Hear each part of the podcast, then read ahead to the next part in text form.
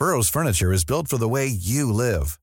From ensuring easy assembly and disassembly to honoring highly requested new colors for their award-winning seating, they always have their customers in mind. Their modular seating is made out of durable materials to last and grow with you. And with Burrow, you always get fast, free shipping. Get up to 60% off during Burrow's Memorial Day sale at burrow.com slash ACAST. That's burrow.com slash ACAST. burrow.com slash ACAST. Hey, Dave. Yeah, Randy. Since we founded Bombus, we've always said our socks, underwear, and T-shirts are super soft. Any new ideas? Maybe sublimely soft. Or disgustingly cozy? Wait, what? I got it. Bombus. Absurdly comfortable essentials for yourself And for those facing homelessness. because one purchased equals one donated. Wow, did we just write an ad? Yes. Bombas. Big comfort for everyone. Go to bombas.com slash ACAST and use code ACAST for 20% off your first purchase. Millions of people have lost weight with personalized plans from Noom, like Evan, who can't stand salads and still lost 50 pounds. Salads, generally, for most people, are the easy button, right? For me, that wasn't an option. I never really was a salad guy. That's just not who I am. But Noom worked for me. Get your personalized plan today at Noom.com. Real Noom user compensated to provide their story. In four weeks, the typical Noom user can expect to lose one to two pounds per week. Individual results may vary.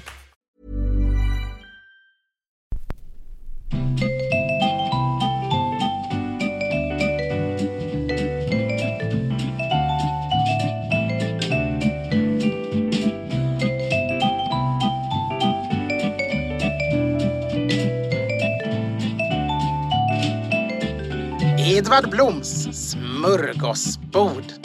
Hej, jag heter Mats Ryd och jag sitter här tillsammans med Edvard Blom. Det stämmer bra det. Och vi har ju redan börjat eh, tjuvsmaka här på dagens dryck. Ja, det var så ovanligt som att jag inte hade en inplanerad lunch, vilket egentligen aldrig händer. Utan jag fick nöja mig med en liten eh, låda med tonfisksallad. Och då förbarmade sig ändå Mats och eh, hällde upp en öl åt mig. Så det skulle finnas någon form av guldkant även kring denna annars eh, så lätt näst bortkastade lunchtillfälle. Ja, det är inte så ovanligt att se dig med en liten tonfisksallad i näven. Ja, det är lite ovanligt. Jag har varit i Karlskoga två dagar i, i, i kanonstaden. Eh, och eh, det har varit bokens dag. Stort evenemang. Så jag har presenterat min bok både på matiné och på kvällsföreställning ihop med lite andra glada eh, författare. Bland annat eh, Paul Svensson, eh, Ja, krögaren. en ny kokbok eller? Ja, precis. Och eh, nej, det var flera intressanta eh, andra böcker också. Men roligt att få träffa publik. Eh, ganska hög medelålder. Eh, vilket är lite till nackdel för mig i vanliga fall eftersom det oftast är ungdomar och unga vuxna som köper mina böcker. Men här var det ändå det var ganska många som var intresserade. De köpte inte bara till barn och barnbarn utan många köpte till sig själva också. Ja, och det blir en del signering antar jag. Ja, det blev en hel del signering. Kan man bli trött i, i armen eller har du blivit van? Man blir mer trött i huvudet av att stå på scen, av att prata och liksom möta folk hela tiden och höra hur man ska stava namn. Och, och, så det är mer det där att man blir lite trött i skallen, men, men det är ju roligt samtidigt. Har, du Nej, bra, jag- har du en bra penna? Ja, det brukar de faktiskt ordna åt en så man slipper tänka på det själv. Det brukar ligga Ingen sån här. Försäkringskassans Nej, billigaste bil? nej, nej. nej jag, jag trycker ganska hårt när jag skriver min anteckning. Så jag har ju faktiskt sönder enkla pennor väldigt snabbt. Jaha. Eh, nej, men så jag kommer precis från centralen nu, eh, kastade mig i en taxi och, och eh, kastade mig lite tonfisk. Och nu sitter vi i studion. Och glaset är tomt. Ja, det är den. Ska vi göra någonting åt det? Inget, inte för inte som de brukade kalla mig för Svampen, mina gamla studentkamrater. Ja, och du har någon... eh, Ja, här, oj, jag vet inte vad som är. Jag, jag åkte en sån här elsparkcykel hit eh, Ah. och eh, det skumpar väl en del. Eh, Så att de skvätter rätt bra när vi öppnar dem fast de är här. Som iskalla. ni kanske hör så är det alltså ölburkar. Det är inte flaskor utan burkar. Jag är ju då så konservativ så jag köper ju aldrig burköl. Men eh, de unga ölentusiasterna är ju väldigt förtjusta i den förpackningsformen. Aluminium finns ju faktiskt gott om på jorden och den är återvinningsbar och sen så är den ju väldigt bra för att lagra dryck aluminiumen. De påstår det. Eh, Ja, det gick inte att vinna över dig där. nej, alltså jag, jag, jag är lite tveksam. Jag, jag gillar flaska och naturkork på allting som, som ska... I alla fall om det ska lagras. Jag menar, öl, öl, Den här ölen ska ju inte... Jag menar, Eh, om vi inte talar porter eller så, så ska ju öl bara drickas inom några halvår och då, då är det ju ingen fara. Men, men viner på, på burk, jag menar, det går inte att lagra på aluminiumburk i tio år. Det, det är ju helt kört. Nej, det kanske inte är så Och, och knappast på plast, eh, alltså på bag box heller. Nej. Och det är lite synd för det finns många viner man historiskt som har varit liksom gjorda för att dricka på en gång men som har gått att lagra och som man har vunnit på lagringen då. Och de körs nu ofta på, på alternativförpackningar och kan inte längre lagras därför. Och det är lite tråkigt. Du vet, Penfolds gamla trotjänare Konungahill. Ja. Jag har ju druckit den sedan 70-talet. Alltså, Ja, druckit 70-talet ganska nyligen. Jag har säkert nämnt det tidigare i podden också. Ja. Och har klarat otroligt väl. Ja.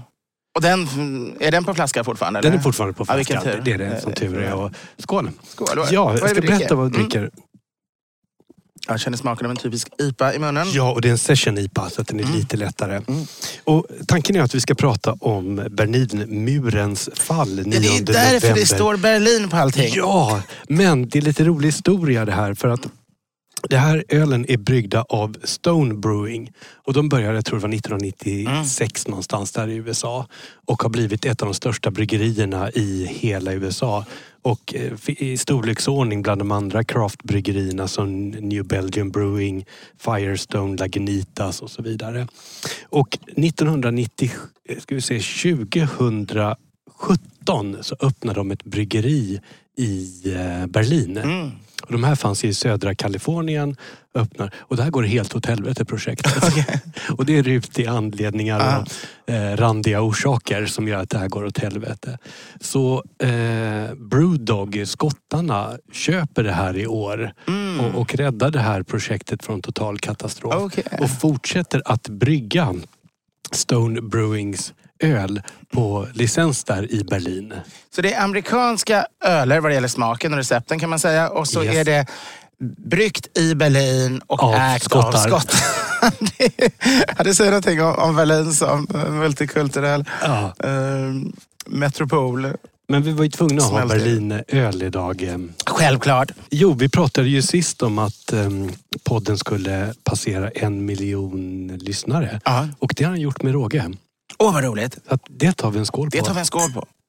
Och tack alla som lyssnar. Och Tack verkligen. Det är fantastiskt alla man möter. Så, som, alla som skriver och tjatar på att podden skulle komma igång igen. Det är hundratals och alla man möter som lyssnar på oss och säger att de tycker det är roligt. Det, det är verkligen dagligen jag träffar lyssnare ute på gatan. Så det, Ja, nej, men den, Det är väldigt den har fått sin lyssnarskara, den här podden.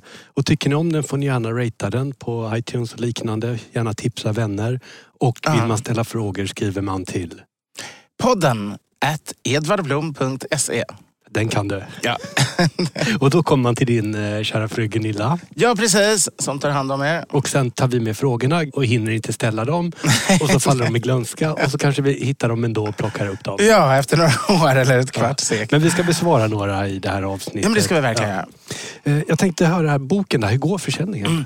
Den går ganska bra, eh, men den kunde få gå ännu lite bättre just nu. Det är nämligen så att det är en ganska liten upplaga. De har bara tryckt 4000 och jag vill ju inte att den ska ta slut till jul för då antar jag att den är död. Ja. Eh, för då är Då är den det inte full blom längre. Då är den, som boken Ut- heter, utan- förblommad. förblommad, vissnad, förmultnad. Utan jag hoppas verkligen på ett ny tilltryck nu omgående eh, före jul så att den liksom räcker över hela julhandeln och sen blir kvar i alla fall några år och, och får hamna på bokrean sen till slut om ett och ett halvt år eller så. Men därför så, eh, har ni tänkt att köpa boken så gå jättegärna ut och köp den nu. Det skulle Stöd ett nytryck. Ja, om ni känner att ni på något vis vill, vill, vill stödja det jag gör med, med podden och liknande som inte är vinstinbringande så kan ni väldigt gärna då köpa en bok. Sen finns de ju som ljudbok också så man måste inte köpa en fysisk. Men just den här veckan vore det jättebra om folk just köpte den fysiska. Ljudboken kan ni ladda ner i åratal framåt. Och det, det är du själv som läser in Ja, det den. Så att, eh, det, där får man det verkligen i full blom. Ni var lite snabbare än mig här. Oj, jag var väldigt snabb märker jag. vad, vad tycker du att den eh, smakade? Vad tycker du Jag tycker de är god. Väldigt amerikansk. Alltså typ, typisk, eh, lite mildare, alltså lite alkoholsvagare IPA men med mycket grapefrukt, eh, Ja. amerikansk humlig ton. 4,7 är den bara. Ja. Så att det är en perfekt session Mm. IPA. Ganska trevligt med IPA i den, den eh, styrkan. Ibland blir de ju lite nästan söta när de blir starkare. Jag är en sån här som älskar eh, annars vissa typer av öltyper, typ porter och sånt, för Ja. 11 procent för min del. Man kan ställa Men- en sked i den. Ja, precis. Men IPOR kan jag tycka blir lite bittersöta ibland när man drar upp dem för mycket. Så, så Ja. där kan jag tycka det är ganska trivsamt den här nivån. Vi ska se, jag tog med ett gäng eh, Stone här. Ja. eh, Från, och här har vi en eh, Berliner Weisse. Mm, trevligt, den bör ge minnena tillbaka till 89. Ja, det borde, den här är också 4,7 så det är också en liten Mm. snällare öl. Jag, skummar mycket. Just det. Veteöl häller man från kanten. Vet. Ja, jag, jag vet, jag sträckte mig över. Eh, Nu har jag ett glas här som bara ser ut som ett skumbad. Så när, när mina barn har lekt och, och de kan inte nöja sig med liksom en matsked eh, Bamse skumbad i poolen utan de ska ha ner hela flaskan och sen eh, vattensprutan. Ungefär så ser nu mitt glas. Det- det är bara badankan som saknas. Det är bara badankan som saknas. skulle haft en liten gul här och ploppat i. Eh, Jo, jag tänkte också innan vi går in här på eh, Berlinmuren. Vi har ju en evighetshistoria och det är ju den här älghjärnan. Ja! Och den ligger i din frys nu. Nu har det hänt. Eh, Alltså vi fick ett erbjudande dels från en lyssnare för flera månader sedan. Jag ska packa på att tacka honom eh, för att han erbjöd sig att skicka älghjärnor. Men där var det, det var ju längre bort och jag hade ingen direktkontakt. Så sen när jag fick höra att faktiskt en kamrat till mig kunde fixa en älghjärna så antog jag istället det erbjudandet. Och han eh, bor i Katrineholm men lovade... Närodlad. Ja, men lovade komma förbi med den där älgen.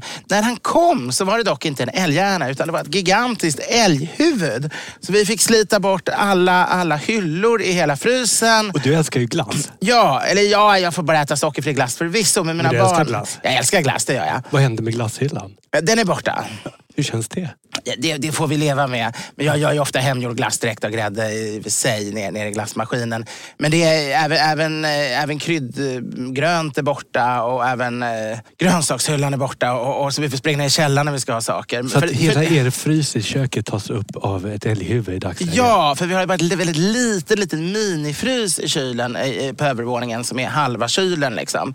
Och eh, nere i källaren har vi en till frys, så det är dit vi får springa. Men då tänker ni, varför lägger vi inte älghuvudet i, i källaren? Det var Jo, precis vad jag tänkte. För hyllorna på källarfrysen är fasta och älghuvudet är för stort. Så det gick bara in medan den, den lilla frysen upp till där gick det att ta bort alla hyllor. Så nu, nu vår enda kyl på, frys på, på vår köksvåning där vi hela tiden är och behöver, den har ett älghuvud i sig medan vi springer upp och ner för den vingliga lilla källartrappan när vi ska ha isbitar eller annat nerifrån. Och nu planerar vi ju på att på något sätt, vi ska inte avslöja hur än, men vi planerar ju för att äta det här i januari. Jag insåg att jag behövde hjälp. Jag talade faktiskt med en kamrat över telefon eh, så, som eh, jägare och han sa ja det är knepigt att få ut eh, eh, en hjärna men tänk dig att du bryter upp en hummer ungefär menar han. Så det, det, det, jag tänkte liksom en skalle är hårdare men, men man får tydligen knacka lite här och var och bryta lite här och var. Men, men du har ju ordnat hjälp så det, kommer, det kommer bli en fortsättning på älghjärnan. Det, det kan bli vinkelslip. Ja. Skål. Skål! Jag ska se hur den här smakar. En Berliner Weisse. God. Jag har Melchiors badskum lagt sig i glaset. Mycket syrlig. Alltså, n- när jag drack Berliner Weisse mycket i, i, som barn, eller på att säga, men i alla fall som yngling. De hade ju tappat mycket av den här syrligheten. Man tänkte inte på att det var sur, suröl på den tiden. Det kändes mer som ett helt vanligt, ett mycket lättare Weissbier. En det. Weissbier utan någon märkbar humle och, och med mindre kropp. Liksom. Men, men äh, det alla mikrobryggerier gör nu, nu gör de ju Weissbieren som verkligen utpräglad suröl. Och, och jag tycker det är väldigt gott. Ja. Jag drack faktiskt en igår från Örebro bryggeri som med hallon i redan. Det klassiska var ju att man i Berlin hällde ner antingen hallon eller myxmadra, Waldmeister Men det finns heter. en liten ton av em, eh, lätta röda bär i den här också. Mm. Den är inte kryddad skulle jag tro. Den, Men den, jag tycker det är väldigt trevligt när, när de är lite syrliga. Den här i och för sig, det här är ju en ren suröl. Ska man dricka mycket, ska man dricka Berliner Weiss en hel kväll, då vill man bara ha den där lilla aningen av syra. Med, medan ska man dricka ett glas tycker, tycker jag en sån här kraftig syra, det är trevligt. Eh, Stone Brewing är kända för att ta ut svängarna och eh, bjuda på relativt smakrika öl. Det är små monster på, ja det är någon form av... Ja, men det är en gargoyle är det. En Okej. sån här som eh, var som utsmyckning på många av de gotiska katedralerna i Europa. Ja, ja. Då satt det- ju gargoyler och vakade över... Just det, just det. Som vattenkastare och sådär hade man ju olika typer av. Exakt, ja. Och det där ansågs att man gav liksom, de ser ju ut som små demoner men, men det var ju ett sätt att sätta så att säga, det onda fick en uppgift. De fästes och fick användas som vattenkastare. Lite grann att man, man fick eh, makt över dem. Ut med det onda. Ja men lite så. Det, är det ja. Jag tänkte också här att vi har ju pratat om det här tidigare. Mm. Eh, Du ska få en av de första som får dofta på Åh, det här parfymprojektet som jag har varit involverad Mats i. håller en liten eh, elegant parfymflaska här. Och det är alltså din doft nu? Ja, är den färdig? Den är färdig. Och det Men där är oj, reseflaskan som jag har fått. Jag fick en större flaska och en eh, liten reseflaska. Färnebofjärden och det är ditt namn på, på din doft alltså? Eh, nej, det, det är parfymören eh, som har Ja, döpt det- den. Ja, okej. Och eh, nu provar E- Edvard min parfym här. Mm. Och Det är lite bisarrt för alla kommer tro att det är Mats som kommer gående på, på Exakt, gatan. här. precis. Jag har präntat in den här. Mm. Jag kan nämna lite grann det här att min, eh, Johanna som jag lever med, hon tycker det är lite pinsamt när jag säger att jag ska gå och träffa min parfymör. Jag måste säga, jag, jag är inte någon sån här eh, eh, liksom jetsättare eller lyxglidare på något vis. Jag blir extremt sällan avundsjuk på, på när vänner köper eh, båtar Mm. eller bilar. Eller det, det är ingenting som verkligen berör mig eller stora lyxvillor. Eller, nästan ingenting berör mig vad andra gör. Men jag måste säga att jag är lite avundsjuk på dig för det här. Jag skulle också vilja ha en egen parfym. ja, och det här kan man ju då... Väldigt intressant. Väldigt ovanliga dofter. Ja det är det. Hon, hon, eh, hon går inte inte efter det, det, det konventionella utan gör väldigt personliga parfymer. Ah, ah. Att göra egna parfymer det kallas för bespoke eh, perfumes. Som man skapar för en person. Ah. Och det här är ganska vanligt i eh, Paris till exempel. Ah. Man går till parfymhusen där och de har den tjänsten. Mm. Och det är då Ellen Dahlgren som har gjort den här. Hon är ganska ensam om det här i Sverige.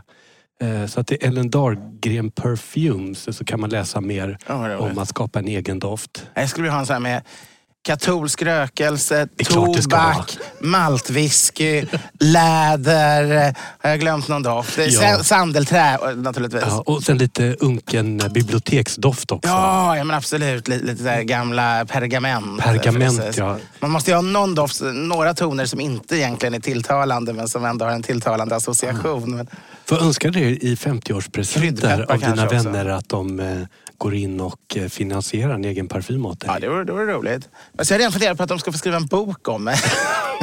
det är lätta Lite ödmjukt. Ja, vad, vad tycker du om den? Det tar ju Jag lite tycker- tid innan den har lagt sig. Dofter går inte fram så bra i ljudmediet. Eh, Men Titta på en bild av Mats, det är liksom så den doftar. Ja, men det, har varit ett otroligt intressant projekt. Det kommer lukta rejält här nere i poddstudion. Ja, vi sitter i, alltså poddstudion är ju ett litet, litet rum. Man ska vifta frenetiskt med händerna också när man har sprayat på den. Och vi ska säga det, vi har inte, det här kan ni faktiskt inte se. För vi har ju kört nu, eh, eh, på prov körde vi ju kan det varit ett 20-tal avsnitt som vi har lagt ut på Youtube eh, Precis. av inspelningen. Men vi tyckte det blev lite för dyrt då med tanke på att vi inte har så här jättestora inkomster från podden. Eh, så vi släpper det och det är inte så roligt att bara se oss rakt upp och ner i en studio. Två vita medelålders män som äter och dricker. Ja, ja, vi gör det åtminstone. Men i studion dricker vi bara. Men, men vi hoppas kunna återkomma ibland när vi gör riktigt roliga saker. Kanske ute på någon lokal eller på specialplatser. Att vi då kan filma och lägga ut. Och älghjärnan kommer vi säkert- Älghjärnan kommer vi lägga ut säkert. Så, så det, ibland kan det bli Youtube, men, men däremellan får ni gå in och bara lyssna. Ja, så får vi göra.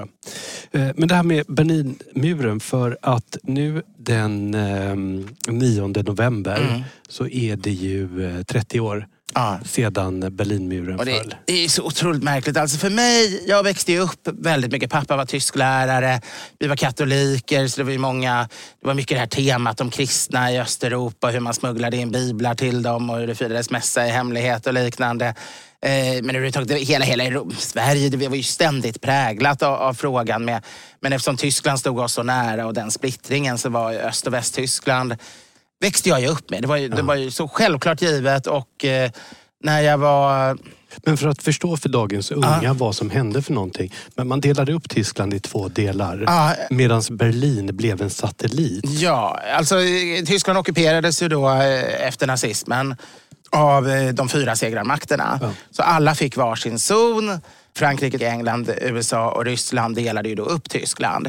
Men eftersom huvudstaden var så viktig så hade det skickats en förtrupp till Berlin. Sen släppte ju de västmakterna, släppte ju, de hade ju egentligen Prag och de hade ju rätt stora, de hade rätt stora delar av Östeuropa som de sen förhandlade bort och lät, lät Ryssland ta. Eh, men, men Berlin krävde de ändå få behålla en del av. Så att man delade hela Tyskland i fyra delar och sen delade man hela Berlin i fyra delar. Och... Eh, med tiden, ganska snabbt efter, efter, efter man hade vunnit mot nazisterna så, så insåg man ju att det var egentligen, jag menar Sovjet var ju inte en bättre stat. De, de, de var naturligtvis samma fruktansvärda terrordiktatur som, Nazityskland. Och eh, det gick ju inte att samarbeta eller vidare. Och eh, de släppte naturligtvis inte de länder de ockuperat. Utan där kom ju de här kommunistdiktaturerna då i all, alla de ockuperade länderna. Så eh, medan däremot Frankrike, USA och Englands zoner, de slogs ju ihop då till det fria Västtyskland. Medan den ryska zonen blev, blev då den eh, då kommunistiska Östtyskland. DDR. Och ganska länge så, så hade man eh, bara hyfsade gränser mellan Västtyskland och Östtyskland. Men in i Berlin kunde man ganska länge fortfarande gå över. Och det var ju en gemensam tunnelbana Ja. ä- ända fram till, till Berlinmurens eh, bygge. Vad var det 1961 eh, som man började bygga Berlinmuren? Mm. Och jag började, den byggdes ju på eh, några timmar. Det, det var ju så väl förberett så det, det gick ju från ingenstans för annars tänkte de väl Man klev ju hus i det skulle bli en princip mask. och, eh, Ja, man fick riva hus på vissa ställen. Men först byggde man upp den oftast där, där det var le- ledigt. Liksom. Man offrade några få ställen som man inte ty- tyckte det var värt att, att, att, bygga in som hamnade på västsidan. Som alltså väst, eh, det var inga stora områden, men, men så, som väst inte kunde använda. För, det var ju, för de vågade ju inte, det kunde ju bli krig om de gick över, om de väst bara gick in i där. Och, eh, men det var på fel sida av muren så ingen från öst kom någonsin dit heller. Utan det blev såna här små skogsdungar då på fel sida för att det hade varit för komplicerat att bygga ut muren och, och det enligt blev den ett taggiga gränsen. ingenmansland. Man byggde ju Det var eh, något senare. långa gator Ja. som... eh, F- först bygger de bara muren rakt upp Ja. för att det måste gå blixtsnabbt annars skulle det bli en enorm flykt. För det flydde ju jättemånga människor. Och det var väl anledningen till att man byggde muren var just för att var det var miljontals människor Ja, som, som Och det var ofta de mest kommunist- välutbildade som Ja. tänkte att de skulle kunna klara sig bra på andra sidan. Och unga framför allt. Eh, Som, som inte ville ha ett liv i diktaturen. Innan Berlinmuren så kunde man ju, det var en gemensam tunnelbana, så då kunde man ju till och med fly via tunnelbanan. Man kunde åka på östsidan och sen gick den in i väst. Ja. Och visserligen var det en risk, för det var ju vakter alltid på som höll lite koll sådär. Men men det funkade ganska bra att dröja sig kvar och råka låtsas missa, låtsas somna eller något och komma. Men man kunde ju inte ta med sig någonting. Hade man en resväska skulle man ha blivit upptäckt. Eh, Då fick man åka som man var.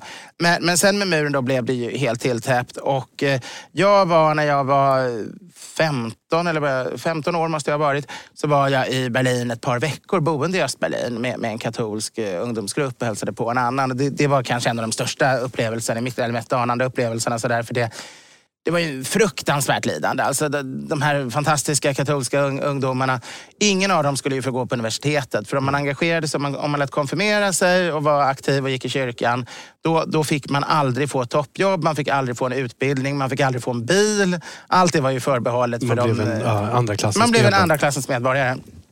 Och, och det visste de ju alla, så det, det var ett, ett val de hade tagit. Eh, sen blev ju historien annorlunda, men det var ingenting någon kunde räkna med då. Och det var, ju, det var ju säkerhetspolis överallt, de här mörkgröna uniformerna. Gräslökar kallades de, för de var gröna utanpå och tomma inuti. Stasimännen, eh, säkerhetspolisen då. Och eh, samtidigt fanns det mycket som jag attraherades av när jag gick runt i Östberlin. För att det, fattigdomen hade ju gjort, eh, eftersom kommunismen aldrig ger, ger särskilt mycket rikedom, så, eh, vilket de inte ville, det var ju en biverkan, men gjorde att de inte hade kunnat renovera upp det som väst. Och det var naturligtvis inte alla de här reklamskyltarna och moderna sakerna, utan det var mycket som att gå kring i en gammal sönderbombad 30-tals eller rätt bedagad eh, minne. Och jag, som då föredrar ofta det historiska och gillar det bedagade, ku- kunde ju finna en väldig njutning i det där att det var kol, allt var koleldat, det var urgamla spårvagnar. Det var, det var Det blir en luftficka i tiden. det blev en luftficka i tiden. Så, så det fanns någonting väldigt attraktivt. Men det var ju verkligen ingenting som de hade försökt. Det var ju bara ett misslyckande från deras sida. För de hade ju gärna haft eh, nybyggda superfuturistiska betonghöghus man, som man de hade byggde haft ju råd upp de här miljonprogrammen utanför. Utanför var det ju Ja. förfärliga eh, skyskrapor där jag naturligtvis var ute och hälsade på, på, på vänner och så. Många av dem rivs ju idag för att alla Ja. människor flyttar ju därifrån. Ja, dåliga. De håller ju sällan heller. Det var ju ganska dåligt bygge. Men, men för att förstå det här med Berlin som då ligger inne i Sovjetkontrollerade delen som en satellit. Stan är delad i två Mm. Ja. delar och de västmänniskorna som bor kvar i Berlin Ja. de är omgivna av ett 16 mil långt stängsel och mur. Ja, och då från början eh, efter Berlinmuren så blev det ju väldigt... Det var ju perioder när det blev eh, konflikter, starka konflikter mellan öst och väst. Och då tilläts ju inte bilar åka in överhuvudtaget genom Östtyskland. Och då var ju Berlin helt avstängt förutom då den här luftbron. Ja. Så att amerikanska stora transportplan fick åka fram och tillbaks, fram och tillbaks med förnödenheter. Allting flögs in i Och det Berlin. hade de, så att säga, där körde de bara över Östtyskland. För de kunde ju inte låta Berlin gå förlorat. Eh, Sovjet hade naturligtvis velat, försökte ju att de få till, få, alltså erövra Västberlin genom att svälta ut dem. Just en belägring. Ja, men de gick ju inte så långt att de började skjuta ner transportplanen så, som åkte enligt det, efter de hade avtalsrätt att göra det.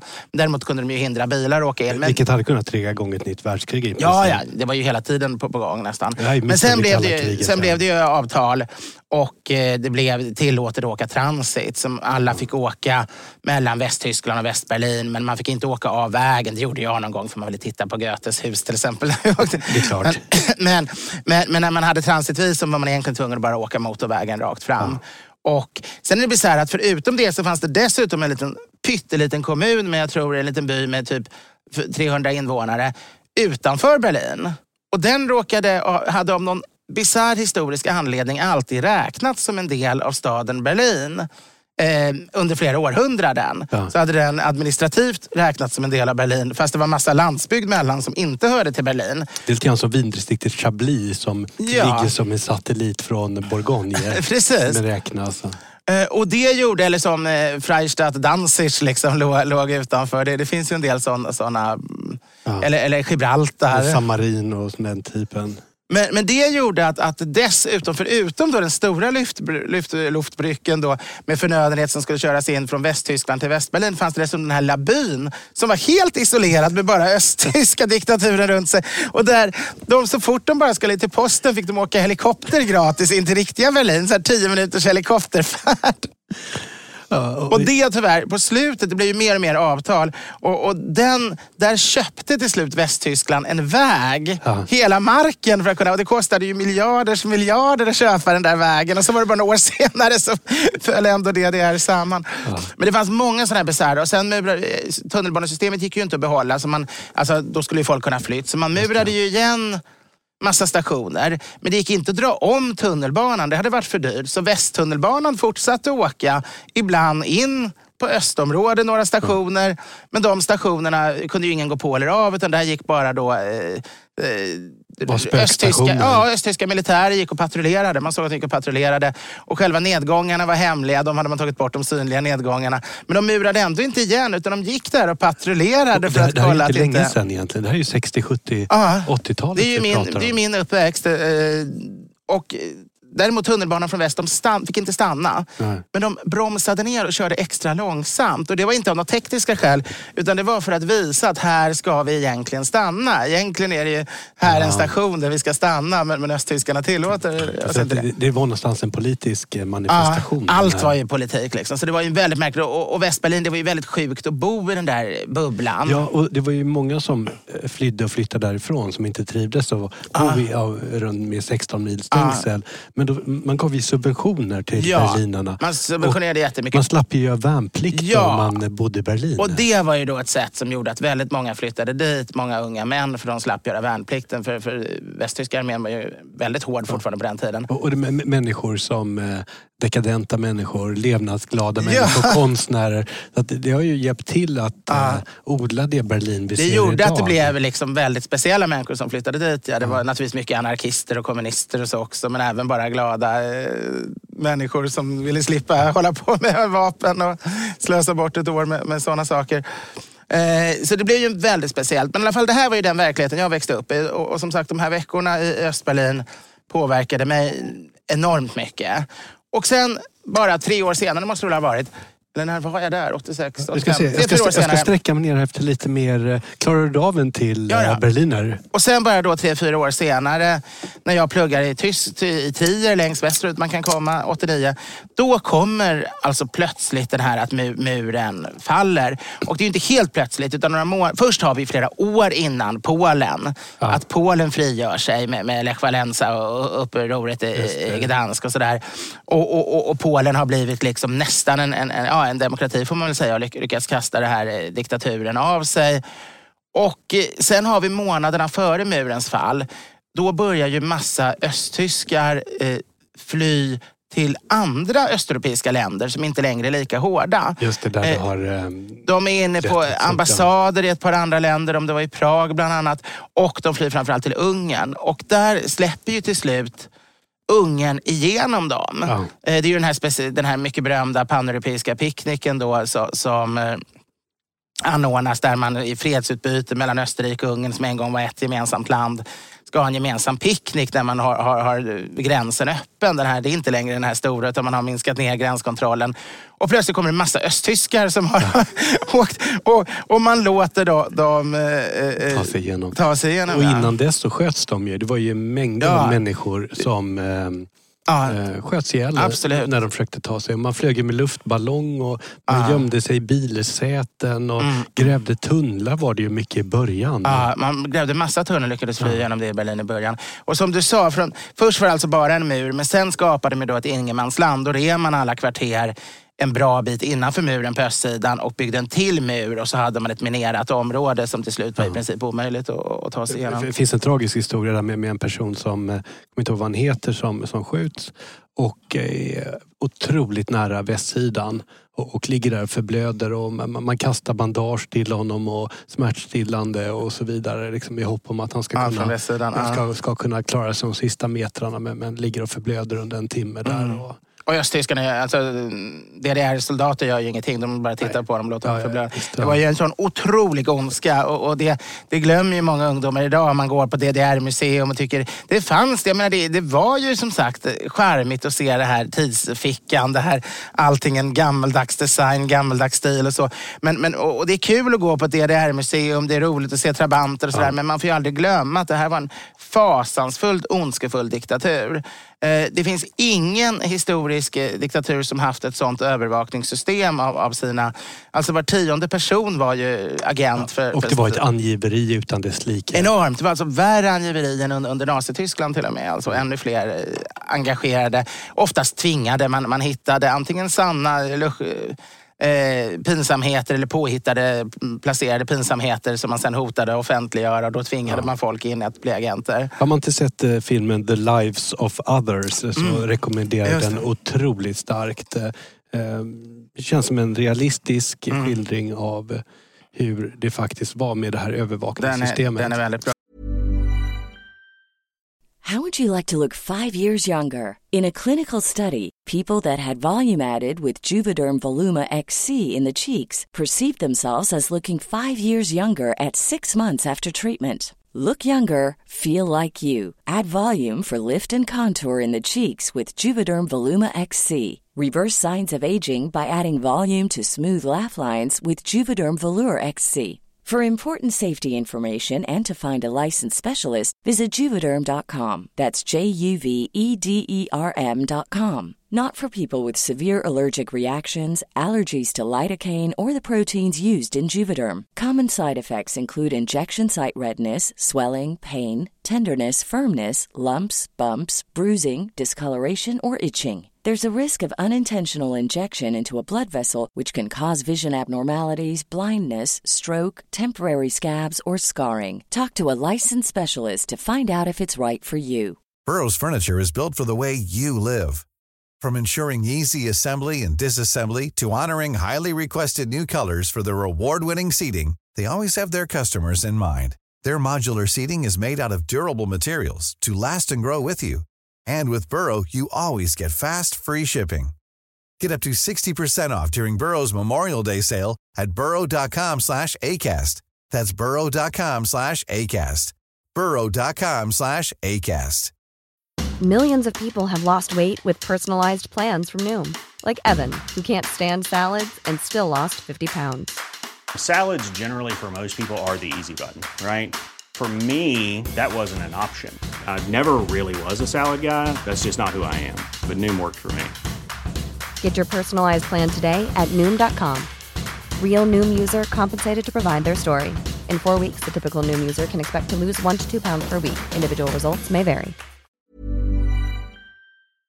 Nu ska vi se, nu har vi lite mer Berliner Mm. Weisse här, eh, surölet. Och det, det, det som jag tycker är så komiskt någonstans, för att i den här östtyska administrationen som är så stenhård har också sådana stora luckor. Ja. För att det är ju en presskonferens när man då säger att man ska släppa på utresemöjligheterna. Ja. Och då skickar man in Günther Schabowski som är då en partifunktionär och han håller en presskonferens och så avslutar han med Ingen av de högdjuren har vågat ta utan man har Nej, låtit och ganska de sitter låg. i andra möten. Ja, eh, Så de skickar in det här lågdjuret. Ja. Och han får då frågan att när de här eh, lättnaderna ska ske. Mm. Och då, då bläddrar han i sina papper där och så säger han efter vad jag vet träder är det omgående genast. och då kommer tiotusentals människor att dra sig till de här Ja. checkpointsen. Mm. Och till slut så blir det sånt tryck där så att man öppnar helt enkelt. Ja, man har att välja mellan att då, då eh, göra en massaker. Massaker, ja. Och i det här läget, en massaker hade man säkert gjort tio år tidigare, men i det här läget när det redan har börjat läcka som ett såll då vi- via grannländerna. Ja, det har ju varit en process och, och, under en längre Och man tid. märker, det har ju varit varje vecka så är det gigantiska demonstrationer som har börjat nere i södra DDR då. Eh, som har mycket med, med först eh, är det kristna som demonstrerar, sen blir det alla möjliga. Så det är hela DDR-staten vacklar ju redan och då är det här den utlösande så, så, faktorn som gör att det plötsligt eh, de tar upp. Och då Men sitter jag i Trier ja. och då åker jag ju direkt Och du dit. Jag dit, kastar mig på hur, tåget. hur lång tid och- efter att eh, den här första gräns övergången sker kommer du dit? Jag tror det är ett dygn ungefär. Jag fick väldigt dålig förbindelse så jag fick byta tåg fyra, fem gånger. Sådär, och ta mig fram genom natten. Och Hur gammal är du? Då är jag... eh, jag har precis fyllt 19. En ung herr Blom. En ung herr Blom i trenchcoat, ännu inget skägg, någon, någon halvdan kavaj, kanske en slips möjligen, en, en trenchcoat som jag själv tycker är väldigt cool, en fickplunta i fickan. Lite Eh, Stig Trenter. Cigarill i mungipan och någon vag dröm om att kanske bli någon form av eh, utrikeskorrespondent när man blir Lite stor eller Hemingway. liknande. Lite Hemingway eller eh, Graham Greene eller något i den stilen. Och jag har då fyra, fem dagar där när jag, jag bara och, åker runt och, och försöker se allting och skriver en reserapport. när alla dessa människor plötsligt får tillgång till någonting som de har varit berövade i nästan 30 år? Väldigt fascinerande men samtidigt, de är ju, det är mest de unga som åker. De, pensionärer har alltid fått åka. Eh, när man väl var pensionär kunde man åka för det var bara en fördel om man flydde och slapp där betala pension till Ja, dem. ja, praktiskt tänkande. Så, så det fanns ingen anledning för äldre att kasta sig över. Och dessutom var det en vanlig arbetsvecka och det var mer vardagar så de, kunde inte, de väntade till helgen ofta. Så de första dagarna var det framförallt ungdomar som kom i gigantiska mängder. Och de var väl sådär nyfikna, är väl det bästa ordet. det, det är helt olika växelkurser, helt olika valutor. Ja, eh, alltså östmarken var ju inte värd mycket alls. Så, så, och de hade ju inga pengar att tala om. Jag menar, men man fick begrüßungsgeld. Var, varje som kom över gav västtyska staten eh, några hundra lappar som man kunde hämta ut. Så först fick man stå en timme i en lång kö. Och sen hade man någonting. Men det var inte nog med pengar för att man skulle kunna leva high life. Utan de handlar ju inte massa eller så, för det har de ju inte råd med. Men, utan det är mycket folk som går omkring. De flesta väldigt glada. En del mer skeptiska, undrande, förvillade. eh, Men nyfi- nyfikna och oftast glada. Och stora massor som fyller alla gator. Eh, och, och mycket världens samtal. journalistkår måste ju vara Hela världens journalistkår. Jag väntade själv till exempel en hel natt. Det var mycket rykten och sånt. Och det var en rykte att man skulle öppna hela Brandenburger Tor. Bara slå upp muren där och låta eh, igenom. Och det var så stort rykte att all världens tv-bolag vakade hela natten där. Och jag, jag gick också runt där och vakade med alla journalister och tv-bolag och drack kaffe och rökte cigariller och klunkade lite whisky. Typ. Eh, och, och 19 år kände mig... Ja, Inte det minsta lillgammal. Eh, första gången i världen, och kanske enda gången i mitt liv skulle jag säga, så var jag precis på jordens absoluta centrum, händelsernas centrum. Just det fält där all uppmärksamhet på världen var just då. Där befann jag mig också. Det var, ju fascinerande upplevelse. Ja. Jag skrev faktiskt en noggrann, vad det var, en fem, sex A4-sidor eh, redogörelse för allt jag gjorde. Jag har lagt ut den på min hemsida nu, så vill ni läsa direktrapporten. Jag har inte ens ändrat eh, eh, konstiga uttryck och så inte förbättrat det på något vis. Det är verkligen det 19-åriga Edvard eh, berättade direkt eh, i, i realtid. Så det kan ni gärna gå in på www.edvardblom.se och så är det väl, jag tror det kommer upp någon ruta med podden där. Jag kommer inte exakt ihåg vad direktlänken är, men eh, skriv, ni lär hitta den. Sök på Edvard och Berlin och lite annat. Ja, ja, så- så lär ni hitta det den. där. Men eh, jag har ångat igenom den här beskrivningen Mm. och ehm, eh, du, du beskriver att det är enormt långa köer till eh, på, eh, de här sexshowerna. Ja, det är det också. Det, det var naturligtvis också, det hade jag till och med glömt bort. Men, Det men kanske det inte fanns så många sexshower i det. Det var ju där. totalförbjudet naturligtvis. Så det mesta var ju totalförbjudet. Inte alkohol, men väldigt mycket annat var förbjudet. Så det är klart att, att det var en spännande sak. Diskoteken var också fulla. De hade inte råd att dricka egentligen mycket, men de tyckte det var häftigt med den västerländska musiken. Som de naturligtvis eh, kunde höra via radio. Men, men men en riktiga diskotek det var något helt annat än Café Nord som man för det första nästan bara de nomenklaturan hade råd att gå på. För det andra fortfarande hade någon form av 60-talsinredning. Och, Ja. DDR då. Så, så det är klart att det, det var ju väldigt... eh, Sen, sen kom de ju, skickade ju DDR-regimen ut folk som eh, beordrade ut över till väst och demonstrera mot eh, västerlandet. Det är klart, och, ja. det går tillbaka, allt är inte guld som glimmar och det här är bara en skenvärld.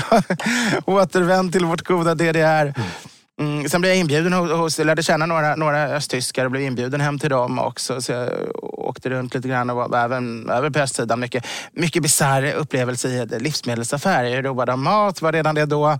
Och så ville jag ta lite foton, för där hade inte heller någonting hänt sedan 30-talet. Det var stora pyramider av, av konservburkar. Liksom konserverad leverpastej byggde man en vacker pyramid av, men det fanns inga apelsiner naturligtvis. Det hade de ju aldrig. Och det, var, det var väldigt enkla basvaror. Och, och, men, men och jag frågade om jag fick foto. Det tog en timme innan någon från, från en myndighet kunde komma och ge mig fototillståndet.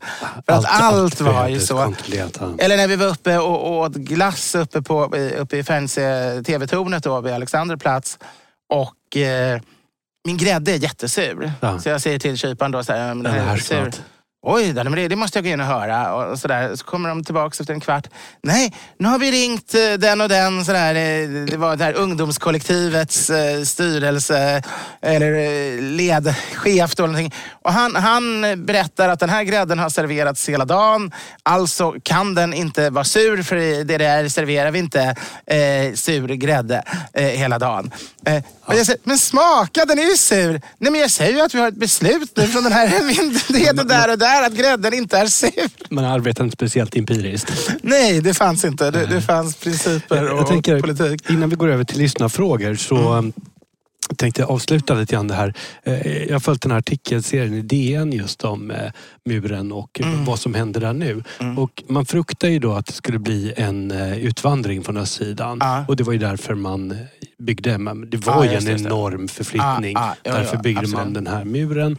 Och den har ju realiserats. Det är miljontals människor som har flyttat till västsidan. Ja, fast de fick friheten då. Ja. Och, och, för då. Det har ju varit lika fritt efter murens fall på bägge sidor. Och det har ju varit förbunds, förbundslandet Tyskland och allting då. Eh, Men efter DDRs upphörande.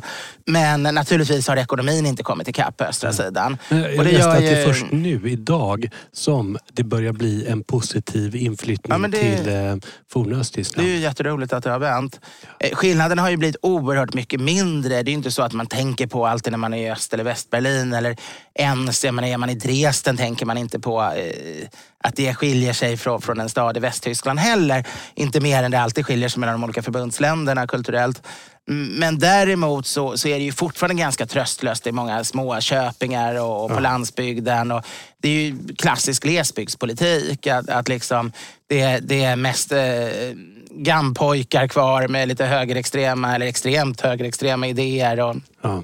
invandrarfientligt. Och så tar man dit en stor flyktingförläggning för de ska ha någonting att tjäna pengar på. Och då blir det ännu mer konflikter mellan, och, mellan de högerextrema och invandrarna. Då, så, sådana saker. Det är ju, så det, det är ju fortfarande mycket mer problem eh, i det som en gång var DDR än det i det som en gång Ja. var, var västra Tyskland. det tar enormt lång tid att ena ett land igen Ja. efter en sån här stor eh, Ja. reva egentligen. Ändå har det ju gått, och det är det som är så sjukt tycker jag. För jag växte upp kändes det som Berlinmuren hade funnits i hundratals år. Det kändes som den alltid hade funnits och att nazisterna, andra världskriget var lika långt borta som Mozart och, och sen dess hade det funnits en, en Berlinmur. Och nu inser jag ju att eh, det ligger närmare, alltså Berlinmuren fanns kortare tid än det har gått Sen den revs. Sen den revs. Ja. Och det för mig, alltså det, det kan man aldrig förstå om man växte upp under en viss tid. För det, den kändes så oerhört beständigt. Jag kan inte få in i min hjärna att det har gått längre tid efter Berlinmuren. För när man gick där, det, den såg ut som den alltid funnits. Som den var urgammal. Ja.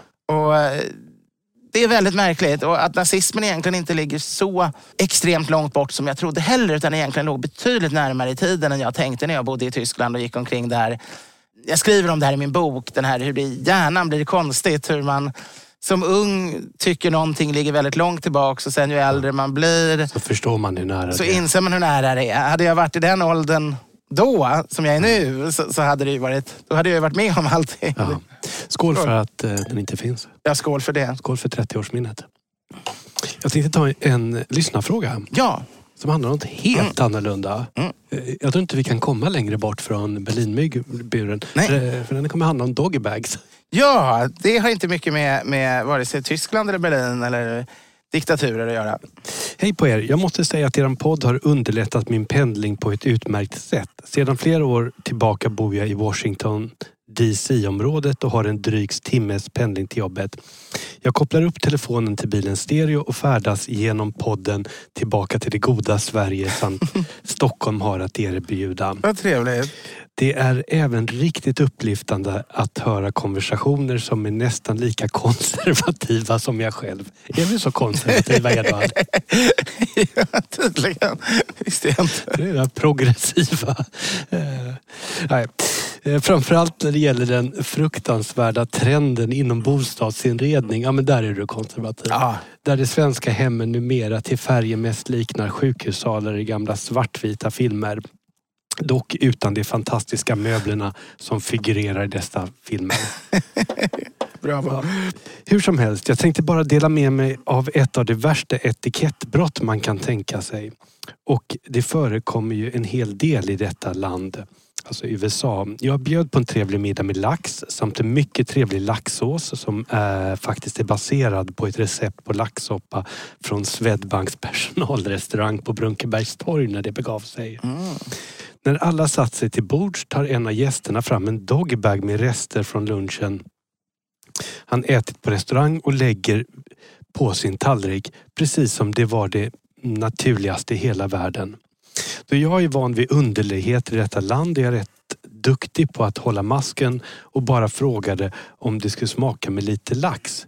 Nej tack. Han tyckte det räckte med det han hade med sig och förkunnade att genom denna gest kunde de andra gästerna få mer. Jag saknar Sverige och Stockholm med vänlig hälsning Magnus Karlsson. Ja, Har du en kommentar? etikettexperten. I mig ryser det ju. Nej men det här måste man väl säga, det här kanske är ett av de mest extrema etikettsbrott. Det är klart det är ännu värre om man börjar slå ner värdinnan eller något. Men menar, om, man undantar, om, om man undantar rent brottsliga förfaranden så skulle jag säga att det här nog är något av det värsta jag har hört av etikettsbrott. Det är ju så att neka något har vi tidigare varit inne om, om, om någon till exempel erbjuder sig att betala för lunchen. Det är klart att man inte, det kan inte alltid vara den ena som står, det kan bli besvärligt och så.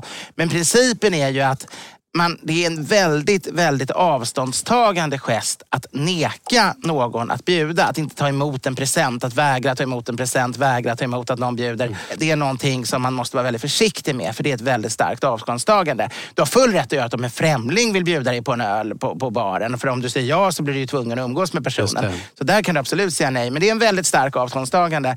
Att i någons hem inte, inte ta emot maten som bjuds utan ha med egen. Alltså det, det, jag kan säga att jag kan inte se någonting värre nästan. Det, det är en sån otrolig skymf. Om du jämför med att spola på toaletten. Ja, ja nej men det är... Man brukar ju säga att man inte får bjud, vägra bjuden eld. Ja. Om, om någon eh, sticker fram en tänds, brinnande tändsticka när man har en cigarett. Nu är det inte så många som röker längre, men historiskt så ansågs det oerhört fräckt om, om någon liksom stickte fram eh, att, att ta fram sitt eget elddon och tända Just med. det. Det är till och med så att det räknades som, som fräckt eh, när man var hemma hos någon att tända cigaretter med, med egen tändare om det fanns en bordständare. Eller och det finns till och med såna här historier om, om eh, miljonärens ohängde son som sitter på ett hotell i en hotellobby och det ligger tändstickor framme på bordet och han tänder med sin egen Zippo och pappan måste genast köpa hotellet för det är för skamligt att han har nekat den bjudna elden annars. Så han måste äga hotellet för att Ja, kolla. kompensera. det, det är naturligtvis sådana här påhittade historier i etikettböcker. Men, men i alla fall, det här går ju långt, långt över att inte motta egen eld. Det här är ju liksom förbi alla gränser. Och man kan ju förstå, det finns fall där man måste ta egen mat. Jag menar, om man är till exempel en ortodox rabbin så har jag hört om fall där, där det inte fungerar ens som man kan alla korsregler. Det får liksom inte vara någon goj som har rört maten ens och de tar med en egen mat. Och liksom, Men, men och- det, det man säger här det är att din mat duger inte för mig. Ja, men man säger mycket mer. Man säger ännu mer. Man säger egentligen att du inte duger för mig. Jag vill inte ha... Eh, jag vill inte ta emot någonting av dig. Jag vill inte ha en, en vänskap med dig, skulle jag säga att man säger dessutom. Men Vad hade, hur hade du agerat i det här läget? Eh, det är ju alltid svårt, för det är ju även etikettsmässigt fel att vara påpeka etikettsbrott. Men det, men det här tycker jag är så långt. Det här är ju inte bara ett etikettsbrott. Det här är ju en direkt ovänlighet. Det är en förolämpning. Så, så det här fallet skulle jag säga att... eh, Ja, jag skulle nog säga någonting till... Men ja, okej, men vill du äta din egen mat så du kanske har ett eget bord och hem och sitta och äta den på också då. Det kanske är också trevligare än mitt hemska hem. Som någon, Du har gjort någon form av markering. där, där hade jag nog markerat att det här är inte okej. Man får väl anta att en person som hade gjort det, det är klart det är den som har eh, en, en allvarlig...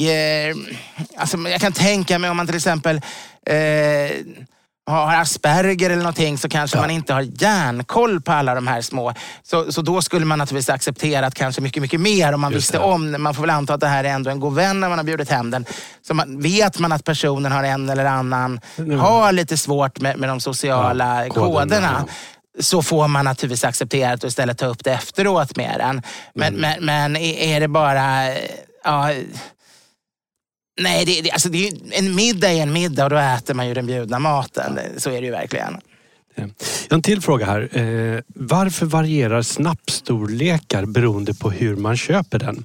Hej och tack för en mycket underhållande och folkbildande podd. Jag undrar varför storleken på snapsar och annan sprit varierar beroende på om man köper dem i flaska eller i glas. Köper man sprit på krogen får man antingen 2, 4 eller 6 centiliter. Men om man istället köper småflaskor är det alltid 3 eller 5 centiliter. Finns det någon historisk förklaring till detta? Det enda undantaget jag känner till är genever som i Nederländerna serveras i glas som är 3,5 centiliter. Om ni även kan förklara detta undantag har ni gjort min dag. Med vänlig hälsning Mattias. Ja, nej det är verkligen inte så att det är samma över världen. Om man reser mycket kan man hitta att det är inte bara Holland som har ett undantag utan går man till exempel till England så kräver lagen att all sprit säljs antingen i 25 milliliters portioner eller 35 milliliters portioner. Men man får även ha dubbla och trippel. Så man kan ha 25 eller 35 eller 70 eller 50 eller 150. Men, men ingenting annat. Det är totalt eh, olagligt. Och allt det här går tillbaks på, på att eh, olika länder har haft olika lagar. Flaskorna, där hade man en gång liter i Sverige. Men i många andra länder har man haft fyra femtedels kvart. Och det är det som är 75an som sen har slagit igenom i hela världen. Som har blivit 70 i Sverige nu. Ja, med, medan då en, en eh, halvflaska, en fyra fjärdedels pint och en 5 centiliters miniatyrflaska är ungefär 1,75 brittiska ounce. Eh, så man kan säga att flaskorna har då det anglosaxiska systemet för vad som var en. Det fanns ju många olika storlekar men standardflaskan har, har blivit 75 utifrån från ett anglosaxiskt system och det har med tiden slagit sig igenom i många länder. Medan vad man får i barerna, där har det verkligen varierat. I Sverige var det ju länge lagstiftat, när den första lagstiftningen kom, att, man bara, att alla snapsar skulle vara 7,5 centiliter. Och det var på Det är- den det är tiden... ganska stadigt Det är stadigt. Det var på den tiden man bara fick dricka tre glas sprit per eh, måltid du, du Men det är ett i varje ben och vad tog den sista? Men det var bara konjak den sista. Två vita och en brun sa man. Så två snapsar och sen en eh, konjak eller punch. Men 7,5 är ganska mycket. Sen sänktes det till 6. Och sen blev det ju fritt i Sverige. Men eftersom man har haft 6 som en sån standard så är det ändå 6 och 4 som nästan alltid gäller. Ja. Sen kan man ju få såna här små eh, tre år, en och en halv år om man vill prova flera sorter och sånt. För det är ju, det är ju tillåtet idag till skillnad från England. Och eh, som sagt, Nederländerna har väl haft sina lagar då, då det istället var tre och en halv. Så eh, det har varit väldigt olika lagstiftning och beror mycket på vilka måttsystem man haft och vilka, vad politikerna har ansett att det är en förnuftig... Och hur man har översatt dem mellan varandra. Ja. Där så att miniatyrflaskorna följer ju inte något svenskt mönster. Så därför är de självklart 5 centiliter. Som också känns som en ganska... Det är inte bara att det är 1,75 brittiska ounce. Utan det känns ju som, även med litersystemet känns ju det som en 5 centiliter som är ganska jämnt. Känns, ganska, det känns mer logiskt än Ja. 6 centiliter egentligen. Det är bara att vi har blivit så vana vid sexan. Precis. Eh, innan vi avslutar dagens sändning. Vi kan nämna att nästa avsnitt så ska vi återigen försöka eh, värma och lysa upp lite grann i vintermörkret. Jo men det ska vi absolut. Ja. Och, eh, men innan vi avslutar så har du fars dagtips. Mm, det har jag. Vad är Eh, det alla fädrar i Sverige behöver? Alla fäder de behöver eh, antingen kan man säga behöver de min bok i full blom som går att köpa på alla eh, vanliga eh, bokhandlare eller internetbokhandlare. Eh, eller så behöver de den serie med ölglas jag har kommit ut med. Jag tror inte jag berättat om den, men, men det är ett glasföretag som har låtit göra sex ölglas. Ganska rustika, klassiska ölglas som funkar till alla sorter, utom möjligen Weissbier. Eh, med sex av mina one-liners på. Alltså det är sådana här eh, små citat de har snappat upp då som Inget är så meningslöst som en eh, kolhydrat som inte är öl. Eller När man festar festar man och då festar man rejält. Eller eh, Allting gott och alldeles för mycket. Det, det är sex sådana och sex bilder på mig. Också en liten guldkant. Och de eh, tycker många pappor om, eh, tror jag. Eh, skulle jag vara helt övertygad om. Och, och det kan ju antyda till era barn, för jag tror det är fler pappor som lyssnar på det här än kanske folk med pappor. Men eh, det finns sex stycken. De finns att köpa på Servera. Jag tror fortfarande de finns kvar på Mio-butiken också. Och man kan beställa dem från Dukade bordet. Det är ju den här eh, eh, webbutiken som jag har samarbete med där jag även har en serie med vinglas. Just det. Eh, Krus-serien som jag verkligen kan rekommendera också. Men där finns nu mer även, så man kommer komma in på en sida där, där man kan gå via min Facebook eller Instagram eller så, så finns det en liten länk. Och, och då kommer man in både på de här nya ölglasen med mina one-liners och, och med min glasserie. När pappor festar, festar de. Precis, så det vore väl väldigt roligt om, om eh, ni har lust att köpa några sådana. Många verkar gilla dem i alla fall och det tycker jag är roligt. Och de rymmer egentligen 40 centiliter men det går faktiskt att pressa ner en halvliters flaska om man gör det med råge. Om man sätter sig på den. Mm, ja, precis. Vi, tack för att ni lyssnat och eh, så hörs vi nästa vecka. Ja, tack så mycket. Och mm, försmäkt, vad heter det? Förbanna inte mörkret utan eh, drick en pilsner. Skål!